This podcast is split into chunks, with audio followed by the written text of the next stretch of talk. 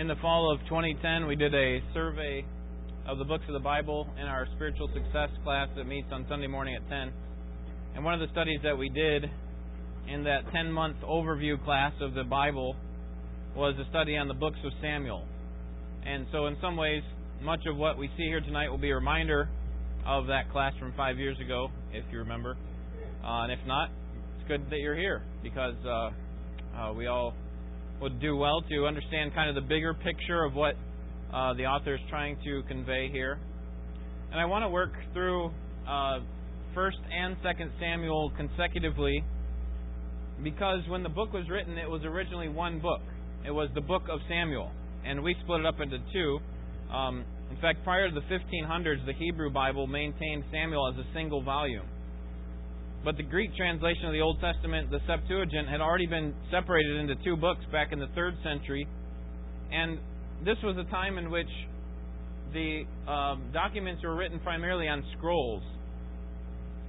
And so um, the original would have been written on a scroll. The scroll was the original Hebrew, that is. Would have been one book, one scroll. It was one foot high by 70 feet long. And that would have been all in Hebrew. However, when they translated into Greek, uh, which was the common language of many people during the third century, they it took them two scrolls to write it out instead of one. And again, these are probably the same size scrolls. Does anyone know why the Greek translation would be that much longer, twice as long? All Greek to you? Yeah. Yeah, the Hebrew language doesn't use vowels they use vowels in speaking, but in writing, uh, the original Hebrew, um, they they only have consonants. So you can imagine how much smaller, more compact the language is. Now, when we when I went through seminary and studied Hebrew, they have vowel points, so there's still only like most words are three letters, three letter wor- root words. So like the word um, king is Malik, M L K is the word king, and you don't have any vowels. In the original, you just had to, they, they just knew from the context what it was. Now, that MLK could also mean something else if you had different vowel points, but but the point is, is that the, the Greek did have vowels, and so as a result, you have two scrolls. And they split it up at a natural point, natural breaking point, between the, the reign of Saul and the reign of David. That's what 2 Samuel is primarily about, is when David comes to reign. And so the point that I'm making is that originally this was written as one volume, the book, the book of Samuel. Same thing is true for Kings and Chronicles. One book for each of those. When they translated them into Greek, they split them up into two. So I think it would be helpful for us to study them as a whole. Um, now, you might be thinking, well, all the first and seconds of the Bible are all split up because of that reason, but it's just Samuel, Kings, and Chronicles that are that way. All the firsts and seconds and thirds in the New Testament were not for that reason. They're different reasons. They're actually separate letters at separate times. It's appropriate to, to study those separately. But here, I think it's important for us to study them as one. Um, I, I tell you that because it, it might be easier for us just to have this broken up and just do one Sam, First Samuel uh, by itself, and then do Second Samuel, let's say another year or two down the road. But I think we need to understand the book as a whole and I think it should be studied together. And so, because we are going to study it together, both First and Second Samuel, uh, based on how I have it laid out right now, it's probably going to take about 58 sermons, which is going to make this the fourth longest series since I've been here.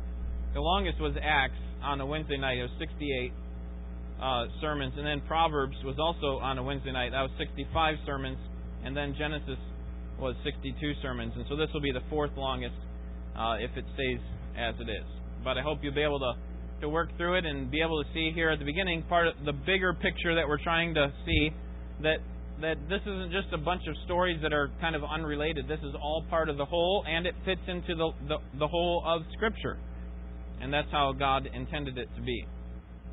Well, the book of Samuel focuses on three main human characters. Can anyone guess who those three characters are? How about just guess one of them?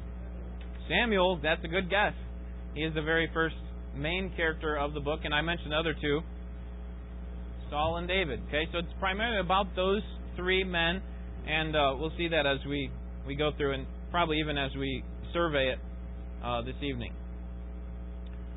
As far as the setting goes, the, from the Pentateuch, the first five books, to Joshua, the command was to obey the book of the law. However, you remember that once Israel possessed the land, it didn't take too long for them during the period of the judges that the law started to be ignored, wasn't it? And they needed God to deliver them.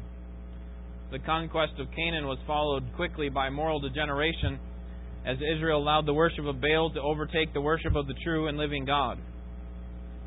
And So the judges God sent along, they would come along and give the people temporary solace from this disoriented state in which they were in.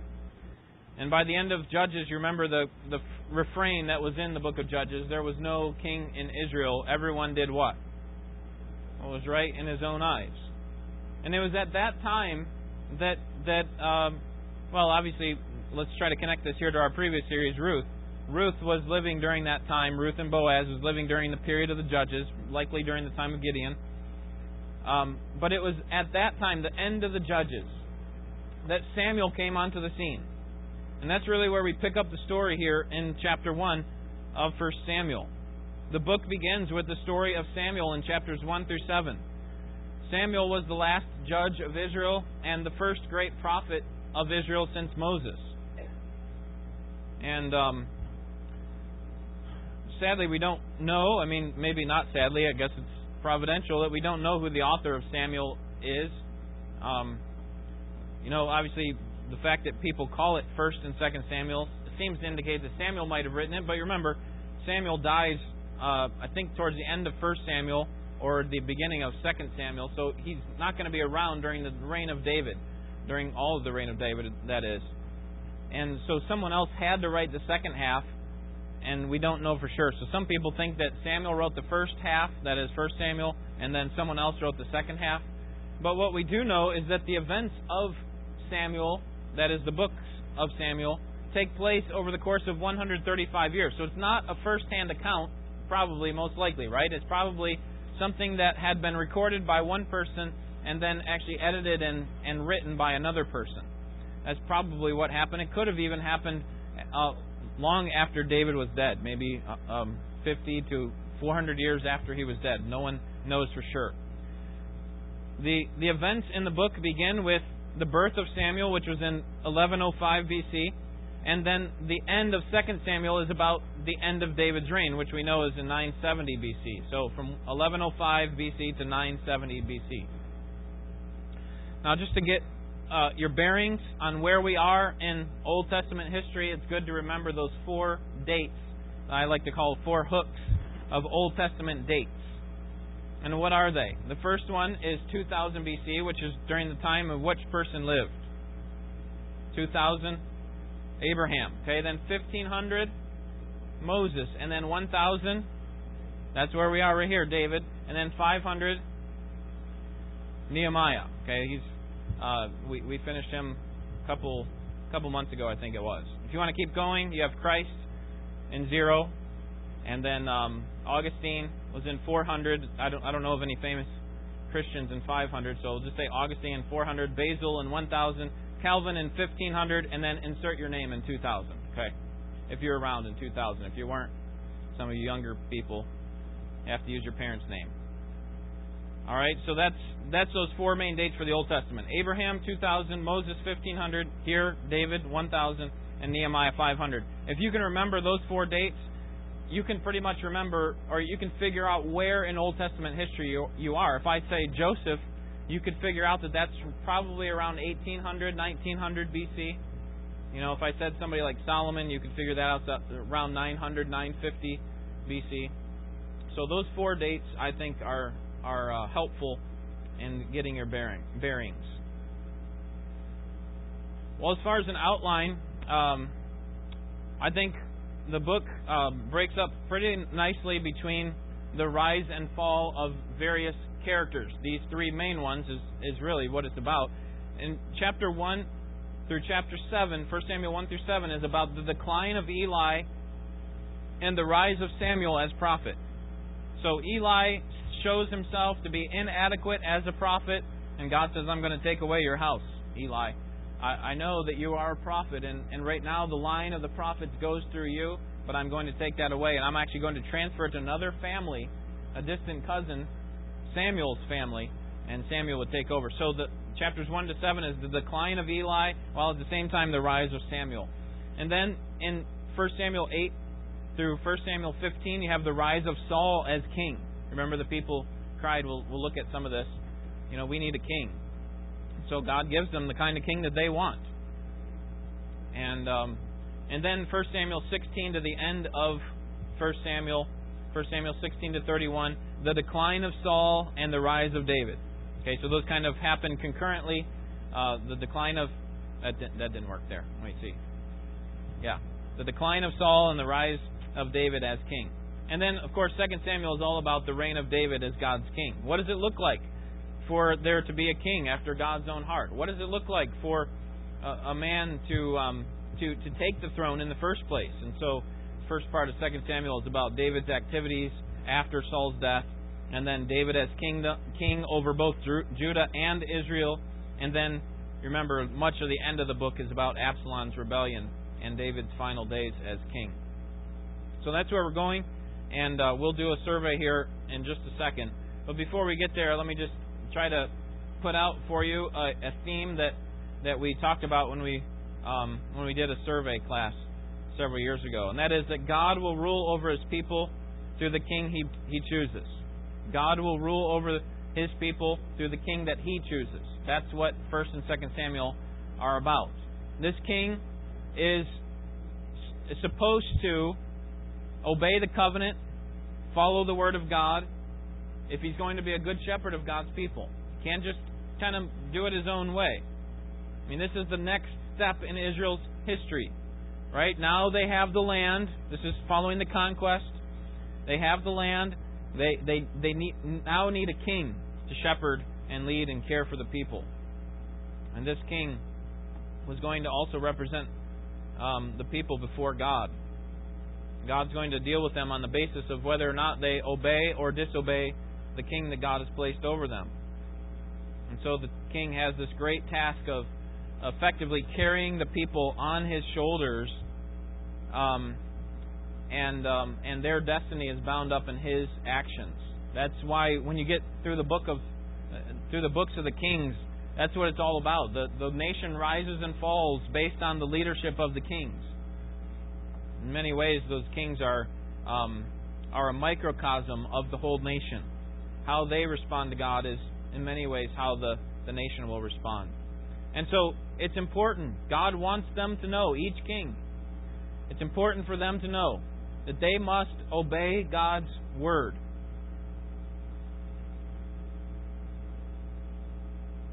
They must obey God's word. Well, let's walk through these two books. Um, the books that are about the rise of the king of Israel. Well, in first chapter, First Samuel chapters one through seven, there's no king at all. It's really not about a king. It's it's about the prophet, as we mentioned, Samuel. And this is interesting because prophets had the responsibility of guarding what? What were prophets supposed to do? They had to guard and speak the word of God. They had to make sure that people weren't just ignoring it, putting it aside, um, disobeying it. They would come out and speak as heralds on behalf of God and say, This is what the Almighty King says to do. And, uh, and that's how the book begins. With someone who has to guard and bring the Word of God to the people, a prophet. And by starting the story of this rise of the kings with a story about a prophet, it reminds us that even though the king rules and reigns in Israel, he does not rule and reign above the Word of God. He doesn't come in and say, you know what, now I'm king and I'm going to be exalted above the Word of God. The prophet comes in at the very beginning and says, no, here's what rules. It is the Word of God, and you will submit yourself to it. Not the other way around. God governs his people by his word, and that includes the king. No one is above the word of God. He is to submit himself to the scriptures just like everyone else. And so, throughout the many stories to come, the many different kings that we'll come across over the study of the, these two books. There will always be prophets. There will always be prophets there to call the king to covenant faithfulness. The buck does not stop at the king of Israel, it stops with the word of God. Do you remember what what Moses promised in Deuteronomy chapter 17? God says, When I put a king in place, they're supposed to do something when they first get into office. What was it? What was it? Okay, before that, that is part of it. That's part 1B. Okay, what's 1A? They're supposed to copy it. They have to make a copy for themselves and then read it how often? Once a year good enough? Maybe at the Day of Atonement? How often? Every day. Now, obviously we know not all the kings did that. But that was the that was the expectation of God back in Deuteronomy 17 long before they had a king. Right? Moses, remember what what year was Moses roughly? 1500. Now, he's saying 500 years from now. He didn't know the exact time, but 500 years from now. When the king finally comes, make sure God's telling Moses, and Moses is telling the people, make sure that they make a copy of the scriptures for themselves. And then they read it every day. Why? Because the Word of God is supreme, it stands over the king.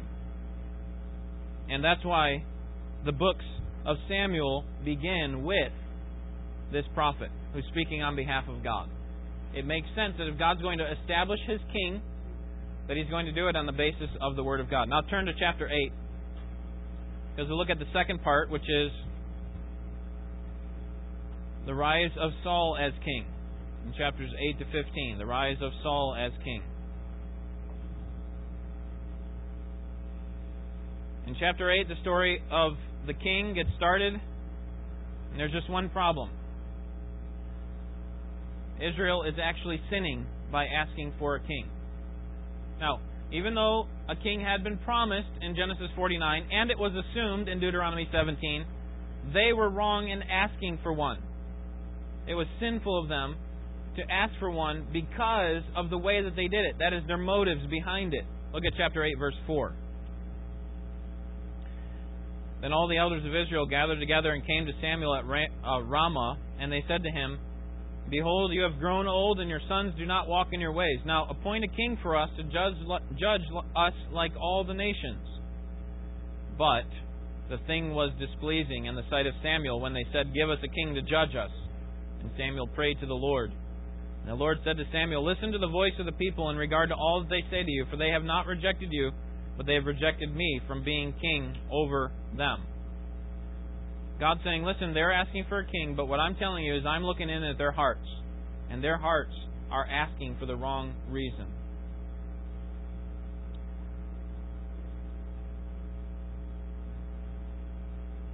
They didn't want a king because they wanted someone to lead them to be faithful to God, right? God says they want a king because they're stubborn. They want to be autonomous without God. Okay, that's why he says in verse 7 don't worry, Samuel, they're not rejecting you, they're rejecting me.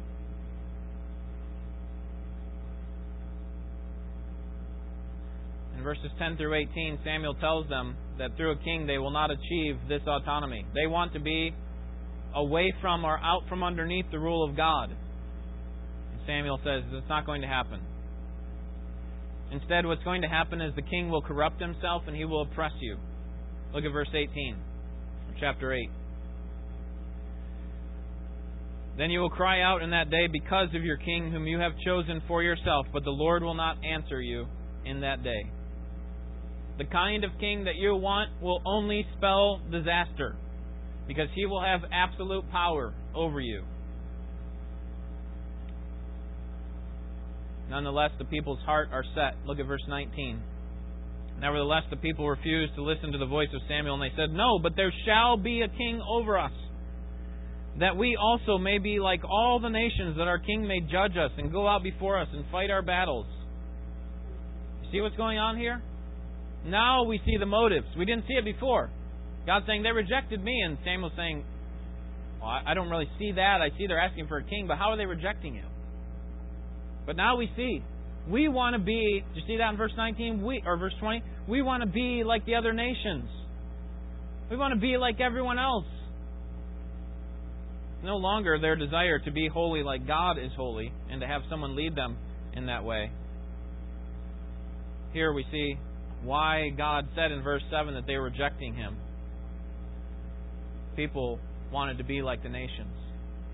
And so, the people get to make a choice. They get to choose their king, and they choose Saul. Why? Chapter 9, verse 2 because he was tall and handsome. They wanted to have a good looking man to lead their nation, to represent them to the other nations, to lead them into battle. And God graciously, graciously grants them a king, even though they asked for what God already intended to provide for them, but they asked for it in the wrong way. God mercifully gave them the king that they wanted, despite their sin. And God is most gracious and kind to Israel when he finally removes Saul from being king over them. In chapters 13 to 15, Saul disobeys God, and so God puts an end to his strange kind of democracy and continues with his original plan to choose his own king for the nation. Look at chapter 13, verse 13. 13:13. Samuel said to Saul, "You have acted foolishly. You have not kept the commandment of the Lord your God which he commanded you. For now the Lord would have established your kingdom over Israel forever, but now your kingdom shall not endure. The Lord has sought out for himself a man after his own heart, and the Lord has appointed him as ruler over his people because you have not kept what the Lord God commanded you." God God had chosen someone else for Israel. Israel got to choose their king initially, but God's saying, "Listen, Saul was not your man." What was it that Saul did, by the way? Remember? Okay? What was it? He offered a sacrifice, but wasn't it with the um, the Ammonites? I think. I guess I, I should have looked up the. But remember when he was supposed to kill everybody, including the animals? Amalekites. Thank you. And, so, and uh, Samuel said, "So uh, how did it go?" Well, I killed them all except for the king and and some of their. We were going to offer those animals to God. That's all right, right? Samuel said, "No, it's not." And um, and I think it was that that time that he was promised that he would not um, have the kingdom continue. God instead had chosen a man after his own heart. Saul was disobedient to God right from the beginning, but that was kind of the, the crowning moment, or the decrowning moment, we could say. And now the, the people are, are going to have to endure the bitter fruit of their choice as a civil war ensues. And Saul is not quick to give up his kingdom when Samuel says, You're, you're going to have your kingdom given to someone else. Maybe a point of application would help at this time. Sometimes it's easy for us to become enamored with all that the earthly kingdoms run on the, the power and the might and the cunning and the prestige. But in God's kingdom, God is insistent on doing things by His own wisdom. Again, back to the Word of God. And He often does things differently than we would expect. He chooses someone of lower stature that we wouldn't choose. He does it in a way that, that focuses on His glory and not man's glory. God intentionally governs His kingdom in a way that makes it clear to everyone that He is great and He's worthy of all the glory, not the king. Well, in 1 Samuel 16 through the end of 2 Samuel, we have David's story. David's story begins in chapter 15. God had rejected Saul as Israel's king, and now he'll he'll choose a king who fits his his desires, what God wanted, and portray the characteristics that God is looking for. Look at chapter 16, verse 1.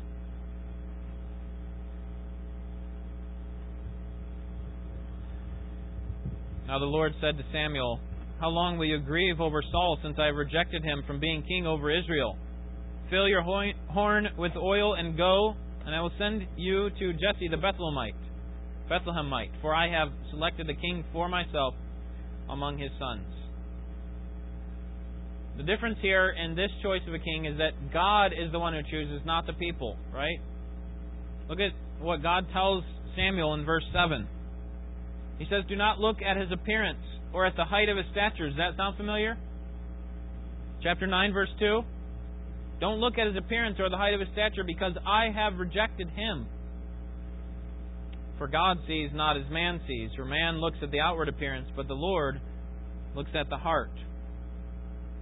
God doesn't want a king who looks all good and buttoned up on the outside and maybe who's fit for battle in a military way.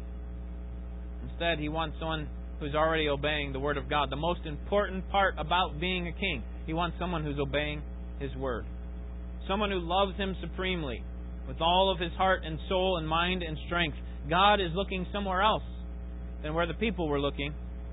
It was on the inside.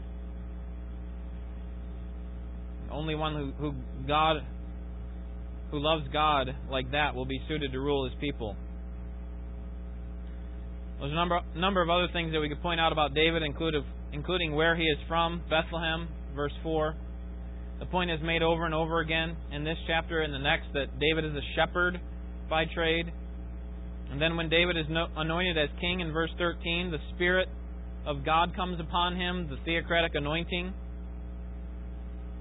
And we understand that that many of these references point forward to our great shepherd. That, that he would be also from Bethlehem and he would lead his people. He would lead them to quiet waters. David, in many ways, points to Christ, the great shepherd, the great king. Well, we can read of David defeating God's enemies in chapter 17. Goliath, of course. We can read of his sufferings in chapter 19. We can read his welcoming those in distress in chapter 22, his saving the people of God in chapter 23, his fear of the Lord in chapters 24 and 20 to 26, his befriending of Gentiles in chapter 27, and his suffering at the hands of the Gentiles in chapters 29 through 30. And all of these, I think, are meant to show us that David is what God said he was, which is a man after God's own heart. The kind of king that God wanted. We'll turn to 2 Samuel chapter 5. Definitely learn a lot about David as he's running from Saul and that he will not kill the Lord's anointed. He will not take the throne on his own time, but rather he's going to wait till God gives it to him. We can learn a lot about that, but here in 2 Samuel 5, we have a great climax in the story of Israel. David finally takes his rightful rule after much um, running from Saul. He takes his rightful place as ruler and establishes his kingdom in Jerusalem as the capital. And then in chapter 6, we have an even greater climax because that's when you just look in the, the, the theme or the, the note there in the top of your chapter. We have the Ark of the Covenant being brought to Jerusalem.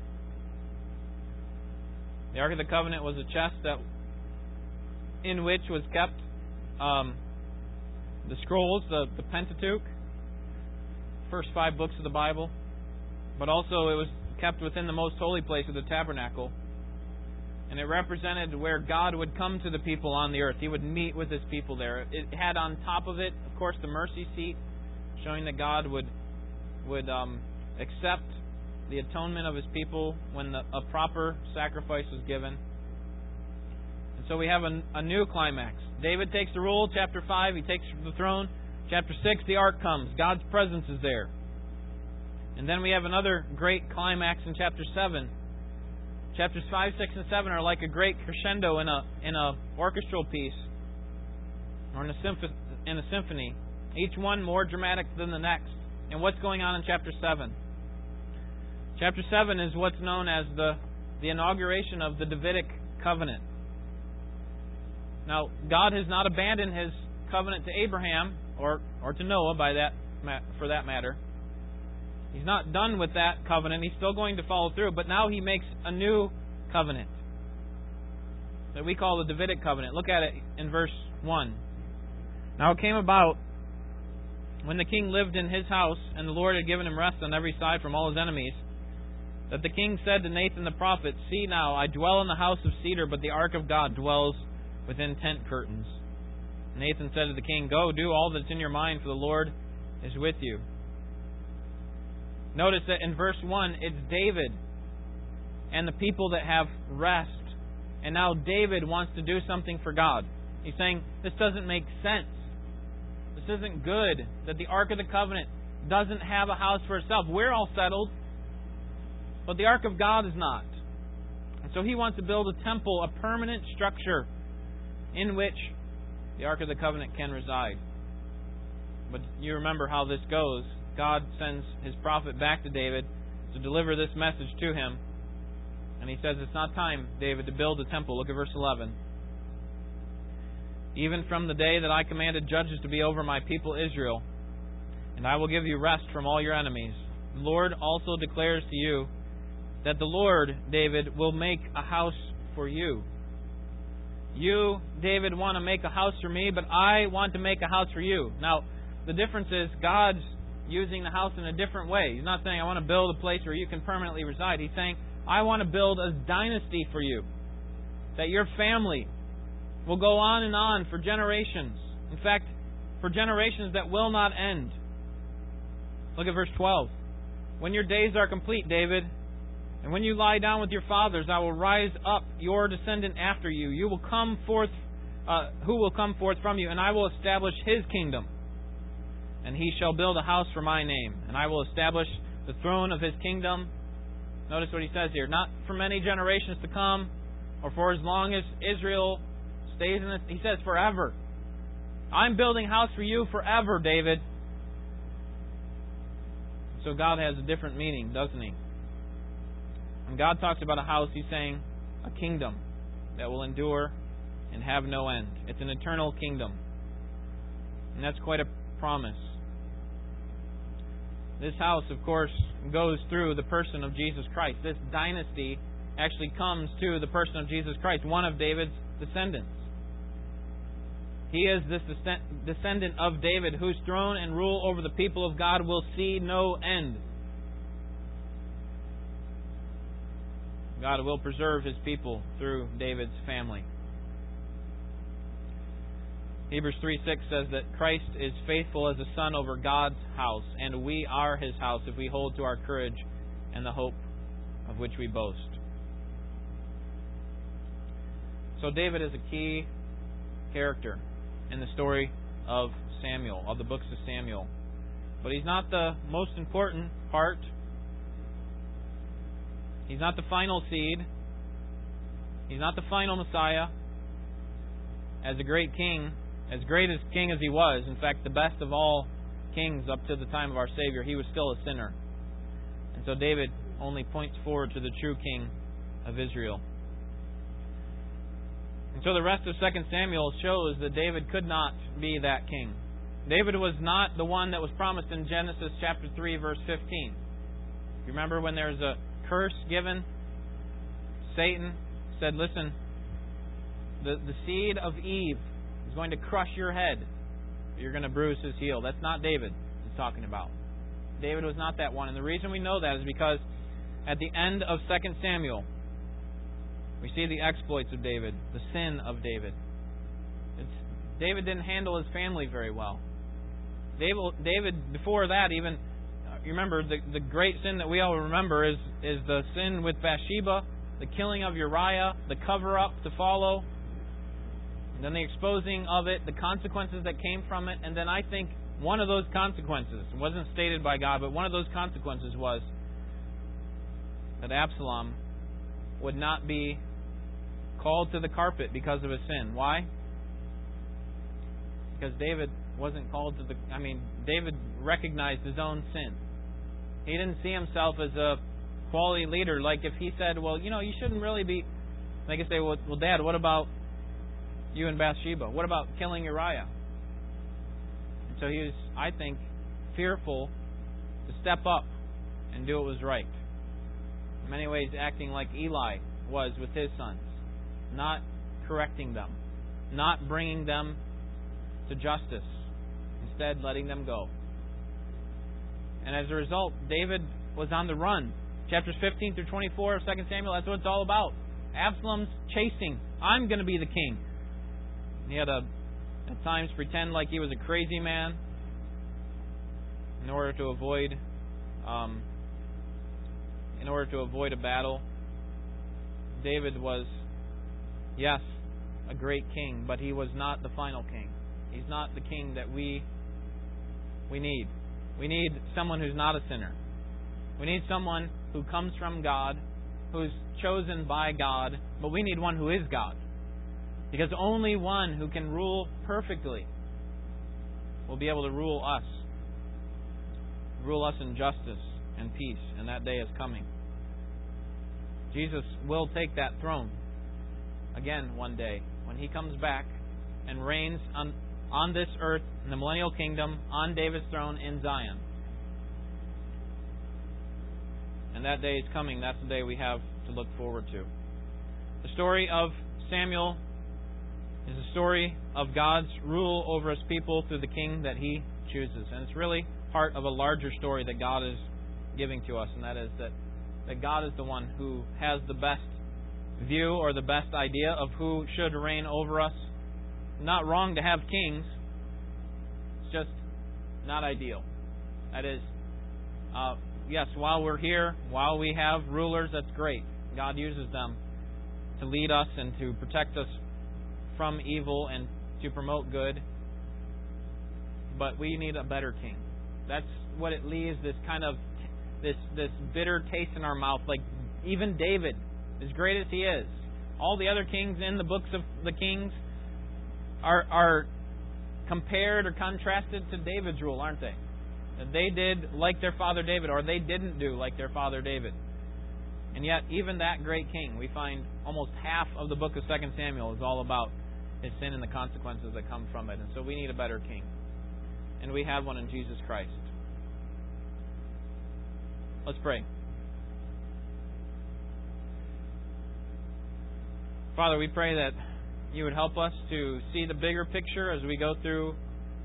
We've heard many of these stories in Sunday school, and, and certainly there's much truth that we can gain from them, but we don't want to see them um, myopically, but rather we want to see them in light of the big picture. That is, that you are uh, setting up a kingdom. You're you're bringing in citizens of that kingdom day after day until that day when that kingdom will be full of people from every tribe, kin, kindred, tongue, and nation. Where we will all, with one voice, sing to our great King, Hallelujah, what a Savior. What a great King and great rule we will have with Him over us because He will rule in righteousness and justice. And there will never be any sin that comes from Him. And Lord, we at that time as the church will be free from sin as well. And so we look forward to that day. And we pray that you would send it quickly. Send our Savior to bring justice upon the earth.